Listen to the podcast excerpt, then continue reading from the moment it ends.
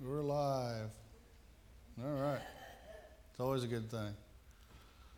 You never can tell if it's simulation or real. So here we are. So we're going to continue our study. We're in the Kingdom of Christ is where we're at. And we're in a section where Christ talks about what Christ has to say about the kingdom, which is our second phase of the class, basically. I'm picking up where Chuck left off last week.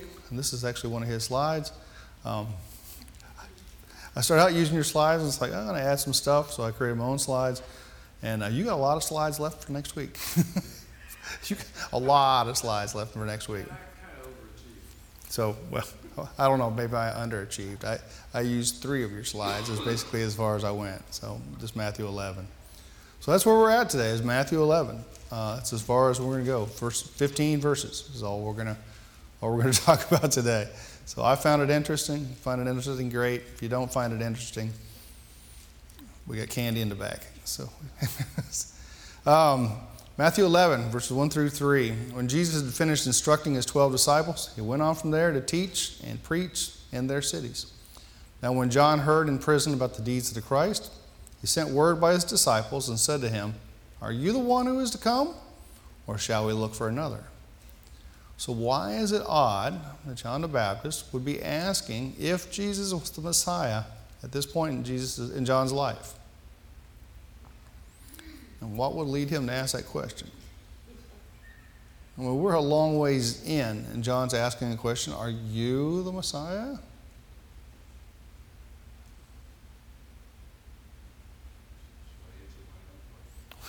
Chuck wants to answer his own question. They've known each other for their entire life. Plus some.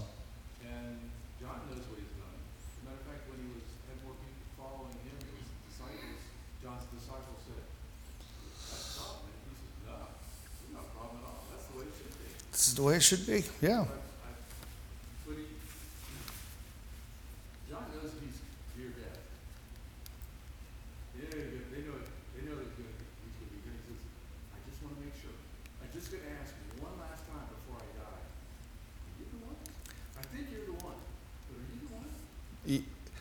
I'm with you. He's had this whole lifetime. John's been imprisoned. He sees the end coming for him, the martyrdom. Yeah, part of that is, I just need to know for sure, you know. And what would lead him to ask that question? Why would he even doubt? If he was close to death, maybe he was a little afraid. You know, I wouldn't doubt that. He'd be a little afraid in prison and stuff. It's going to come at any time. I don't know. I'll give you that. I can see that as being a common thing. As assured as he was, announced by an angel and all that stuff. Still, is this? He knew. Christ came to be baptized by John. He says, "I'm going to be baptized by you." He goes, "No. So all things are done. They need to be done. I'm not even... Yeah, and I'm not fit to even carry your sandals." He knows. Coffman's got some interesting reasons. What will lead him to ask that question? I just put him here. And these kind of stack on each other. So John had been cast into prison, and Christ had made no move to free him.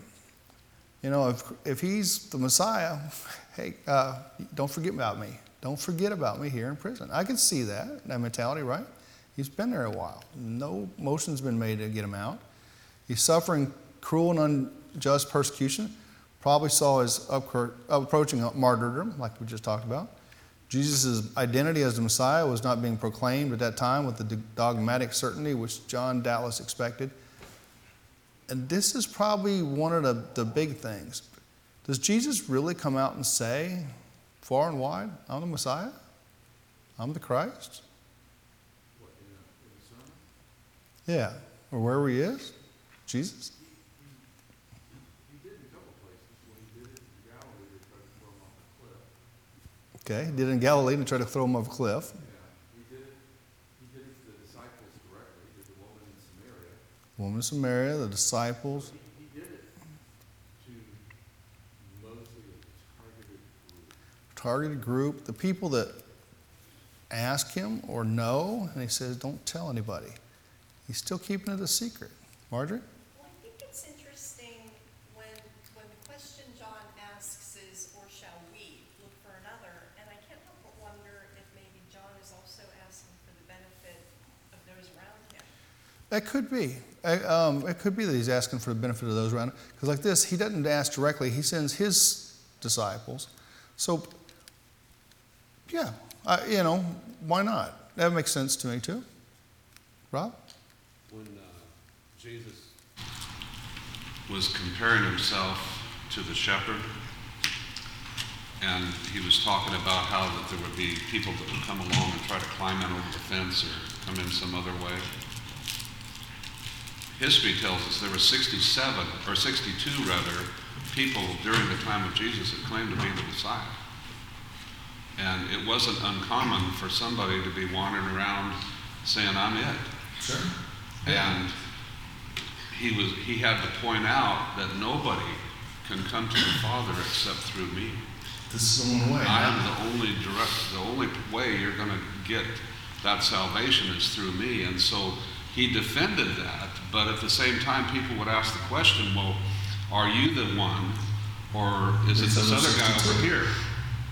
And so I think he definitely proved the very last two verses in the Gospel of John talk about there were many other signs that I could have put in here, but there's enough right here that you might believe, and by believing you have that life, and that John approaches differently than any of the other ones. He starts out with the divinity of Jesus being the Word, mm-hmm. and that Word is kind of followed all the way through the Gospel of John, that the bread of life, the Word, the water of life, the Word. Everything is that's the food you need, and Jesus supplied that, where all these other false messiahs didn't have that. Yeah, I like that. And reason 4 from Coffman, the reasons for Christ's reticence, which I had to look this up, not a word I use. Chuck, is this a Chuck word, reticence? About his messiahship could not have been clear to John. Anybody use this word this week? Reticence? No? John has. I think it means hesitant, something like that. It's kind of like reservedness. Apprehensive, yeah. So it's what it is. Why is he reserved? Why didn't he just make it clear? You know, and that's kind of what reticence means, is why is he reserved about this kind of thing. So, anyways, I like big words. Will not lie. That's, sorry. I like big words like that and the meanings behind and what it takes to get those, but I don't really like, sometimes it's just too much. So what do you think Jesus was so reserved about proclaiming himself to be Messiah? Luke 12:50, he's got, I have a baptism to be baptized with, and how great is my distress until it's accomplished. You can see that he fights with it himself. Rob? He had noticed that every time he performs a miracle, don't tell anybody about it. Yeah, don't tell him. Don't tell him. He's on a time schedule. If they get ahead of themselves, he's not going to be the Passover lamb. He's on that track, and I mean, he has the ability to perform these miracles that he can be in the middle of a crowd when they were going to push him off the cliff, and he just disappears. Yeah. How did that happen? Well, he has that miraculous ability that nobody else has, but he keeps telling them, now don't go around because they're going to come and take me and kill me before it's my time. And so I think what Jesus is trying to convey, it's not that he doesn't want anybody to know that he's the Messiah. I'm on a time schedule. God, when the fullness of time came, yeah. God sent forth his son. That's the thing that you got to keep in mind when you read this, that it makes perfect sense if you think about it in the plan that was foreknown before the foundations of the earth. Yeah. That this is going to happen just as I want it to. Man can't stop that from taking place. Right. You know, because it changes the plan. Mm-hmm. I know we see that here. I know at work the same way. If you change the plan, things don't go well. All right, so Jesus had to walk an arrow path, and Rob basically said the same kind of thing right here. It's an AI-generated path, but anyways, it's a generated path. You ever seen paths like this? Ever been on a path like that? No, I probably avoided. You probably avoided? You're not going to go a little to the left, a little to the right of it, that's for sure. We were at the Continental Divide in Colorado, and they've got paths like this, and it follows the Continental Divide. And I've been on a few paths like this, a little bit of hike. It's a unique spot to be. It's neat. Did you ever ride a bike on one? No, I always wanted to.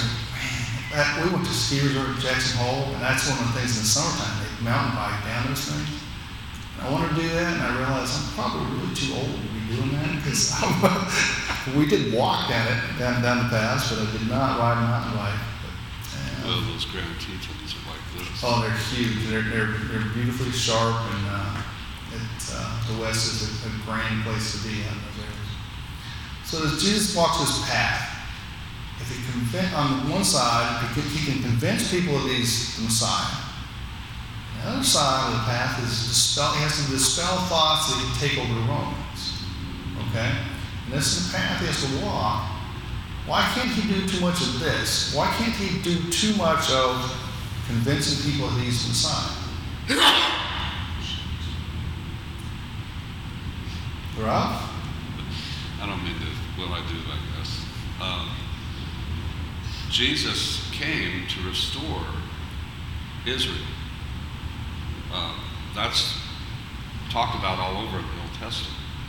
A remnant. Mm-hmm. Amos talks about, that the shepherd's going to get the land back, but he's only going to get a couple of feet in the air.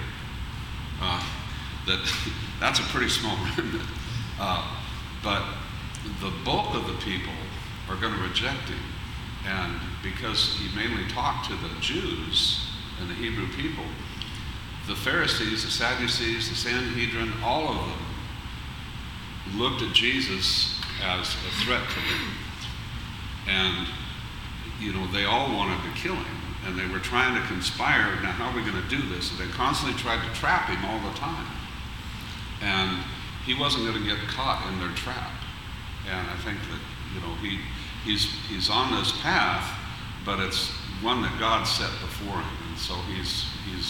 Yeah, it's a path that we're performed by God. And you're right. If he does too much on the convincing people he's Messiah, the Sanhedrin and such, they're on top of him to kill him too early. And if you're the Messiah, what's the rumor of the time? The Messiah's going to come do what? Establish kingdom on earth. But there's already a kingdom, the Romans. So he convinces too many people that he's really the Messiah, he's got a lot of power, and he's here to set up a kingdom. The Romans ain't going to take care of that. They're going to take care of it themselves, right? Squash them too early. So too much to the left, he ends it. Same thing with this. If people think he's there to take over the Romans, I guess really that's where it goes, is he gets squashed too early. Rob? Here I go again. 1 Samuel 8, when the Jews rejected God as their king. God was ruling from heaven. Mm-hmm. He was their king. There was a kingdom, and he never intended for a physical kingdom to begin with. He was there.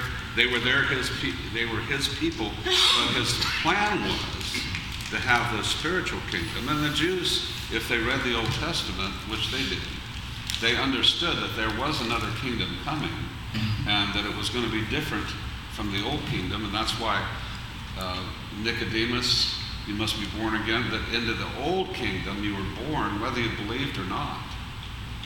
You were born into that kingdom. In the new kingdom, everyone who is taught of God comes to God. That you were taught first and then born into the kingdom. It just flips the whole thing over. Yeah, it flips it different. How could Jesus openly proclaim himself to be the Messiah to the woman at the well? Chuck talked about her earlier, the woman at Samaria. And if you've been here the last two Sunday mornings, you've heard sermons about the woman at the well. one of the most taught things here, I think. How could he proclaim himself to her, yet retain his reserve, where he's not telling everybody? Why is it different that he can tell her?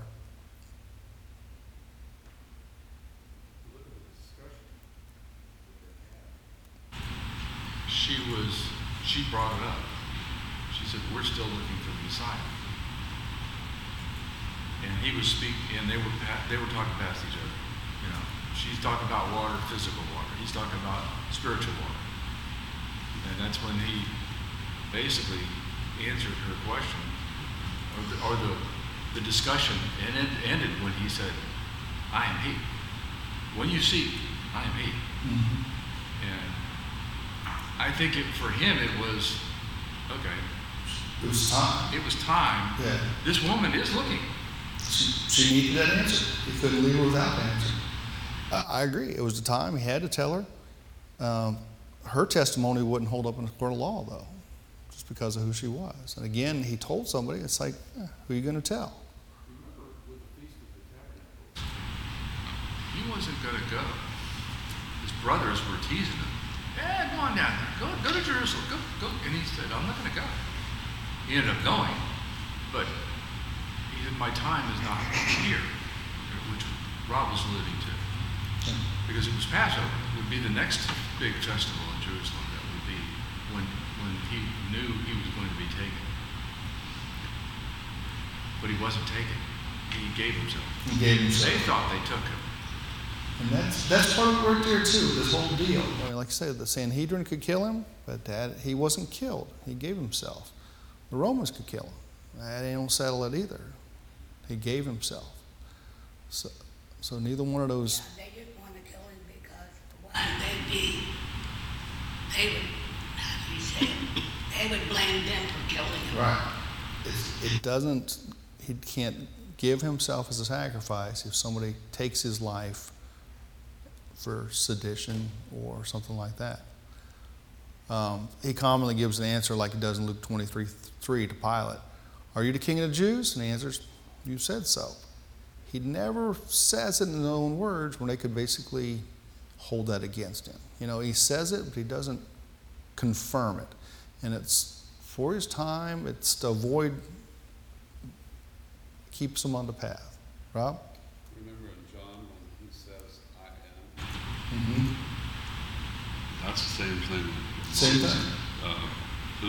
Tell him who sent him, I am. Mm-hmm. And that his divinity was there, but how do you convey that to people that here's God on earth? We still can't get our head around God to begin with. We think in terms of, well, there's a throne, he's sitting on this throne somewhere up there in heaven, he's got a right hand, I know that, he must have a seat, a bottom because he's sitting on it, his feet are the footstool of, I mean, we have this image, mm-hmm. but it's all just a physical, that's all we can think about. We can't think in terms of spiritual, because we're not in that realm here. We have to describe it in a physical sense, and, you know, the face of God or whatever, we come up with this, and if we were trying to draw a picture of God, what would it look like? And so that's what Jesus was having to do, was show people that I am here for this reason. I could stop it all if I wanted to. Yeah. He's got a path. I'm giving myself as a sacrifice freely, that it's a one-time deal that will last forever, rather than all the blood of the bulls and goats rolls forward. And when you think about how much that was, there's a point where it talks about how Solomon, when he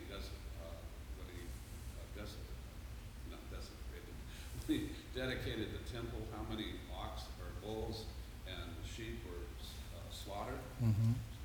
You think about that number, and they would have to kill one animal, or two animals rather, every second in order to get through that pile by the time that happened. It was an exaggerated number, but still, when you think about hundreds of years of sacrifices, I mean, yeah. It's mind-blowing when you think about that didn't take away sin. No. Just as one, his sacrifice alone. Marjorie? So, going back to the first question. Okay.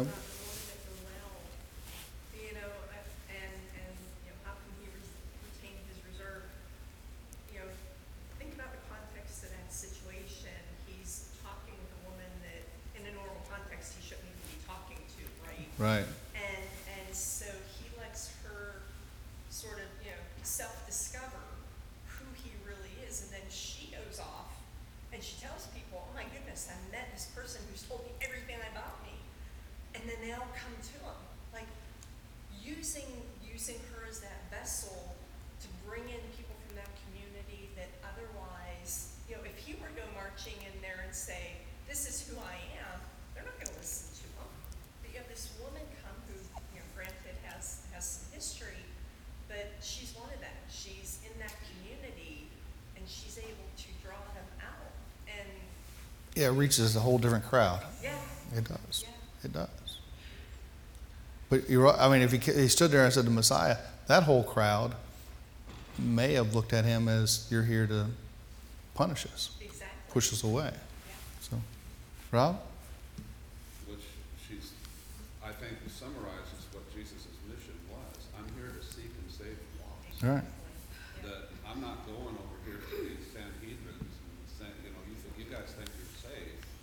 Where my mission is to these other people that you wouldn't even, they accused the disciple, they're walking through a field of wheat and they shouldn't eat. They're looking at things like, they're doing things that aren't right, but that's, Jesus went to places and talked to people just like the apostles did, that normally the leaders of the Jews would have thought they're unclean. Sure. Sure. That's an aspect of the dirty church is a thing that I've talked about several times too. Sometimes it's, not sometimes, that's the people that we're really trying to reach. So. We talked about this already. The Jews would hold them in for sedition. Sedition is the conduct or speech inciting people to rebel against authority or state of monarch. And you'd see that kind of thing. If he said he was the Messiah, you'd incite that kind of thing, or at least think you are, or they would think he is. So moving on to verse 4 in Matthew 11. And Jesus answered them, go and tell John what you hear and see. I got the wrong question on there. Anyways, ignore the question part of it. I gotta go right here, didn't right? I still don't have it on there. Maybe I do. Anyways, really the answer is, it says go and tell John what you hear and see. If you use the King James Version, it says Jesus answered and said to them, go and show him again. Coffman's commentary had a song lyrics, and I would have thought I'd heard this song, sang this song, but I don't remember it when I listened to it on YouTube. Tell me the old story. Not tell me the old story, but tell me the old story. Anybody know that song? Do you really? You know that song? The lyrics were cool. Tell me the story slowly, that I may take it in. That wonderful redemption, God's remedy for sin. Tell me the story often, for I get it so soon. The early dew of morning has passed away at noon. So, you say John already knew the answer, but he's wanting to make sure. And if you use the King James Version, which I don't know that it appears anywhere else, later translations, but it says, tell him again. Tell him again what you see and hear. So what have the disciples seen and heard?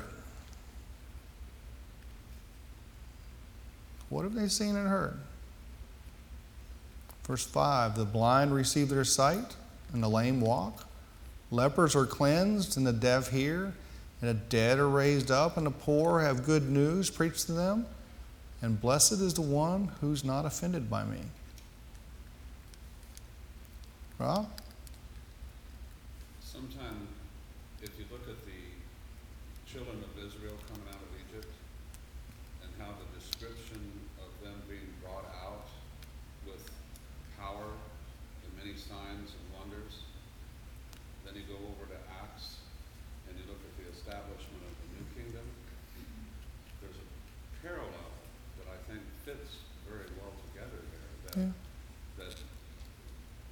John says there's many that there's no way you could even put all of the things that Jesus did into a volume, but he gave you enough. He gave you enough. And that's what we need to know is that 1 John chapter 1, that they heard, they saw, they handled, that they're taking that they saw, heard, and handled, and giving it to us that we might know by having faith in what they tell us. Mm-hmm. And so, yeah. I mean, that's to deal with evangelism, the good news. What's it done for me? What have I seen? How do I know it's true? How do I share that with somebody else? It's what I've seen and what I heard. You know, it's the Bible, but what makes it mine? And that's what they've seen. You know, it tells them, you've seen the blind receive their sight. You've seen the lame walk. Lepers are cleansed. The deaf hear. The dead are raised up. The poor have good news preached to them. They've seen and heard it. Go back and tell it. Did the disciples of John do miracles? They didn't. John 10, verse 40 through 42. They went away again across the Jordan to the place where John had been baptizing at first, and there he remained. And many came to him, and they said, John did no sign, but everything that John said about this man was true. And many believed in him there. So I didn't know that, but the disciples of John didn't do miracles, but they have now seen these miracles. So they go back and tell what they've seen, and those words in particular, like he says, the answer isn't, yes, I'm the Messiah. Yes, I'm the one that I've always said I am. Yes, I am the one that you were told I am. His answer is, go tell John what you heard and saw. This stuff. Is it enough? Rob and I were talking about this a little bit earlier. The Old Testament scholars would know the Old Testament. Kind of like you would know a song lyric or a special catchphrase, right? I mean, there's certain song lyrics, if I say them, you pretty much know the song, right? I don't know which song I'd pick to say that, but what's it? Jesus Loves Me. Everybody knows that song. Wow. We're not going to do like Young Man. What's that? I don't even know the rest of the words. For the YMCA, right? But you know the song as soon as it starts playing. Rob? Well, just the opposite is also talked about, how that they have eyes but they will not see, ears that they will not hear. Yeah. And so you've got the two groups of people. There's going to be certain people that are going to see what Jesus does and believe it. And then you got the other people over there that no matter what you say, they're not going to believe it. And you'll find out it has the same effect on people today. That you could have a class with somebody and say, you know, here's what the Bible says, I don't believe it. Mm-hmm. And this is enough for both sides. It's enough for the believer, but it's code for the non-believer, right? It slips under the radar. So it points it like this, Isaiah 35, 5 through 6. Then the eyes of the blind shall be opened, and the ears of the deaf unstopped. Then shall the lame man leap like a deer, and the tongue of the mute sing for joy. He checked four of those boxes in what he told John's disciples. Checks another box, Isaiah 61:1. The Spirit of the Lord is upon me, because the Lord has anointed me to bring good news to the poor. He has sent me to bind up the brokenhearted, to proclaim liberty of the captives, and the opening of the prison to those who are bound.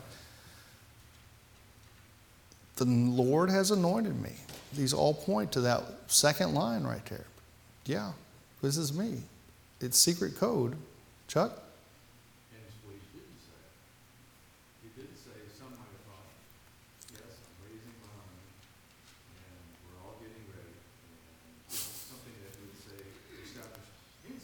He didn't say anything about that. Nothing about that. He's helping the bottom. What was in the Old Testament as far as who would bring? Yeah. Who would bring salvation to everybody? He's definitely not doing that. Yeah. But as we went through it earlier when we studied it, a lot of people could interpret it two different ways. Mm-hmm. Sure. Rob? I always think of, you know, the Jews said if we'd have lived back during the time of the prophets, we wouldn't have been guilty of killing the prophets, and Jesus told them in Matthew 23,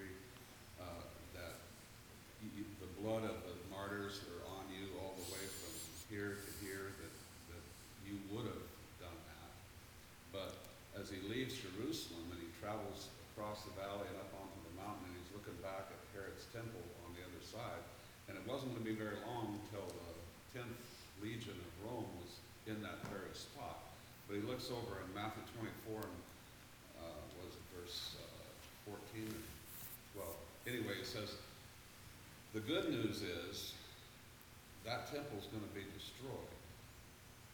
And you think to yourself, that's good news if you're a Jew. I came to tear that down, and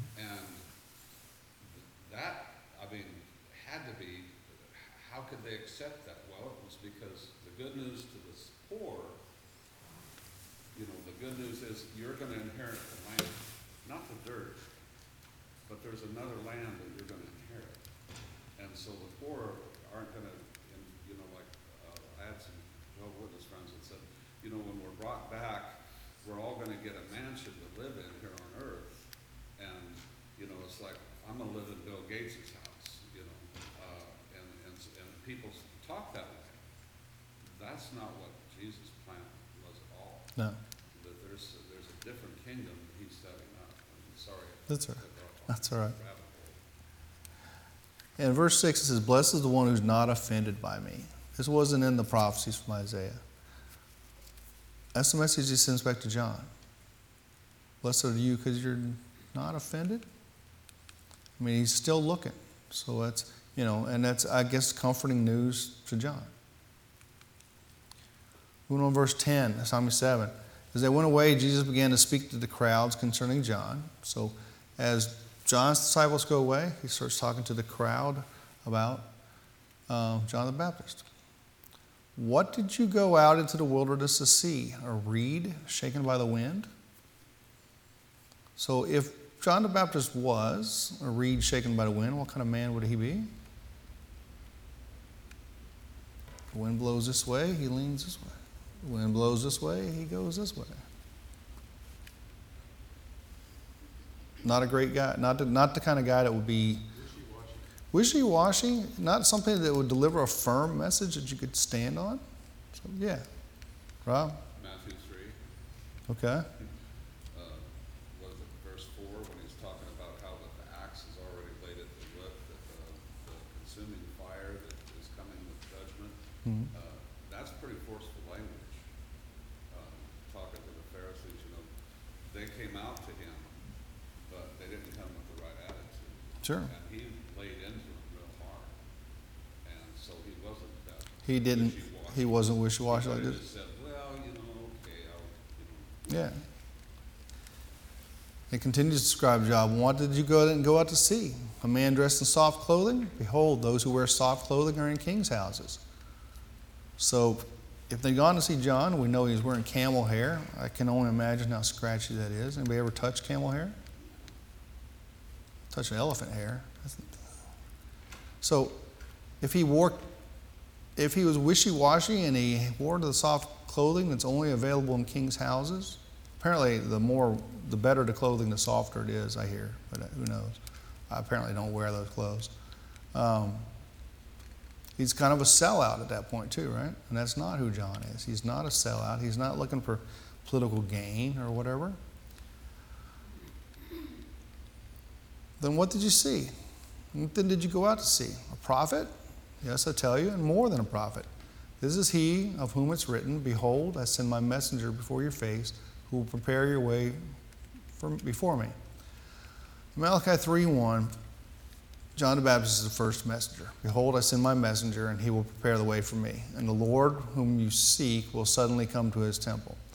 And the messenger of the covenant, in whom you delight, behold, he is coming, says the Lord of hosts. Jesus, if John's the first messenger, Jesus is blank and blank.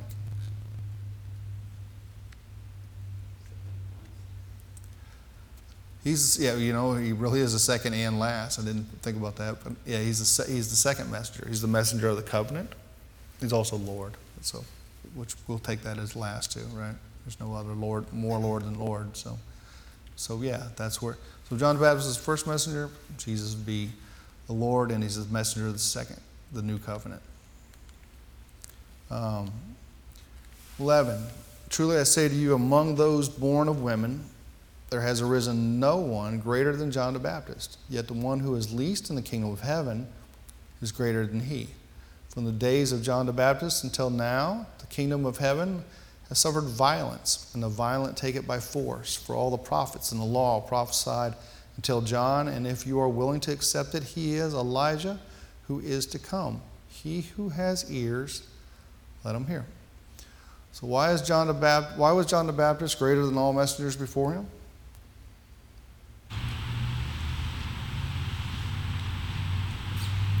Last on this part, because he's closest to Jesus. He's the one who said, this is him. Here's John. Here, you know, it's basically that. He introduces him. He doesn't just say, in the future. He introduces him. So he gets a role like that. Was John the Baptist in the kingdom of Christ?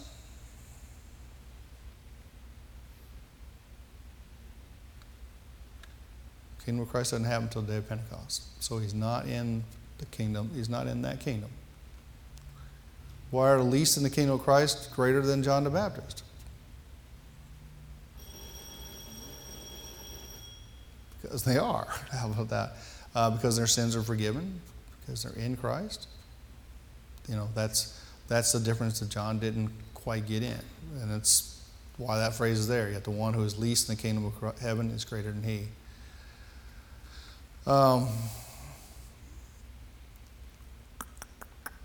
What is violence? What is the violence that the kingdom of heaven faced since the day of ministry of John the Baptist? Verse 12. It talks about the kingdom of heaven has suffered violence since the days of John the Baptist. What would that violence be?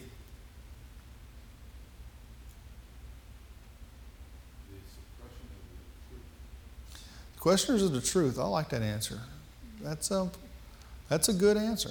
Those who questioned the truth, those who sought to suppress the truth. Typically we see the Sanhedrin, the Pharisees, the scribes. They would be part of that. They tried to tear it down before it happened. So, Rob? Well, you probably got Malachi 4 coming out. But if you read Malachi 4, Elijah, he's going to sin, but there's this conflict that's going to happen. You've got the Jews, the Sanhedrin, the leadership. They're all going to oppose Christianity. Mm-hmm. Paul is going to travel and put Christians to death. I mean, that was who was the enemy of Christianity, was the Jews. Mm-hmm. And they sought to bring all of it to an end because it was a threat to them. And so the beginning of this is going to be, well, we've got to take care of this enemy. Mm-hmm. And I think you'll find that the Old Testament especially, like in Daniel 12, everybody tries to figure out the numbers and everything, but when God's people are shattered, there's your answer right there as to when this is going to happen. When God's people are brought low, this is the Jews who were God's people but are no longer God's people. And when they're dealt with, then you have this fulfillment of all that prophecy that's talking about. We can see the search of John the Baptist. John the Baptist proclaims Jesus. That's when this picks up. That was where I was going with. Chuck had a question that was very similar. That was the only thing I even saw. Coffman quotes McGarvey. McGarvey talks about the gates of Christ's kingdom were not open until the day of Pentecost. The men, hearing it was about to be opened, sought to enter it prematurely, not by the gates which God would open, but by such breaches as they themselves sought to make its walls. And I didn't see that coming, I'll be honest with you. So some of the stuff that he talked about, feeding the 5,000, at the end of that, it says they take him by force to make him king. So they tried to prematurely change the timeline. We've already talked about this a little bit. Some of the people tried to change the timeline, make it happen their way. Mother James and John, she asked Jesus for something. Make them sit at the right hand, the left hand. They tried to change it. House of Zacchaeus, Matt's going to talk about Zacchaeus today. They supposed that the kingdom of God was going to appear immediately because he had said, for the Son of Man came to seek, today salvation has come to this house. Some of these things, people try to push it to be what it wasn't. Even in Acts 1, verses 6 through 7, so one chapter early, they were still asking. So when they had come together, they asked, Lord, will you at this time restore the kingdom of Israel? He said, it's not for you to know the times or seasons that the Lord has fixed by his own authority. So there's still people, even, I know it's timeline, you're one chapter before it happens. The Pharisees should have seen it. And that's really where I think part of this goes to. They're part of that violence. They're part of that tearing it down. And they should have seen who he was. They should have seen all the clues. He finishes that off with verse 15. He who has ears, let him hear. Chuck? You saw just prior to this, I talked about this last week, when Jesus healed someone. I think it was leprosy. And you had the two groups. You had the Jewish leadership and the Jewish rank and file, lack of a better word. And the rank and file were amazed that all these things were being done. They'd never seen it before. And the rank and file said, and the leadership said, oh, he did it by the devil. It was just, one group saw, and the other group didn't see it at all. Doesn't see it. And they can do little stuff to tear it down bit by bit. The Pharisees should have seen John the Baptist's birth was announced, and to Zacharias, who they knew, there's a whole lot of stuff that goes with it. But anyways, fairness off, he who has ears, let him hear. So that's, as we look at the kingdom, Jesus talks about it, but he's talking about it in code. He's not just real, I'm here as the Messiah. Rob? Well, when you talk about John 6, how that they wanted to make him king, why didn't he? Because he was going to be the king. Why didn't he accept it? Because it wasn't a physical king that he could be. No. And that goes back to 1 Samuel. Yeah, so they're tearing it down piece by piece that way. Here's this other kingdom that I'm going to set up. And if it was a physical kingdom, my people would be fighting a physical war. But he talks about how that's not my kingdom. And our weapons are not weapons of physical kingdom, but against spiritual powers. And so we have that full armor of God, but it's not, what do they call this vest? Bulletproof vest. Bulletproof vest. That's not what our weapons are all about. No. We're in a spiritual war. Marjorie? What comes to mind is, and forgive me, I don't remember the book or the chapter, of course, but where early on in the Old Testament where God reveals himself, and the verse goes something like, he wasn't in the earthquake, he wasn't here, he was in the wind.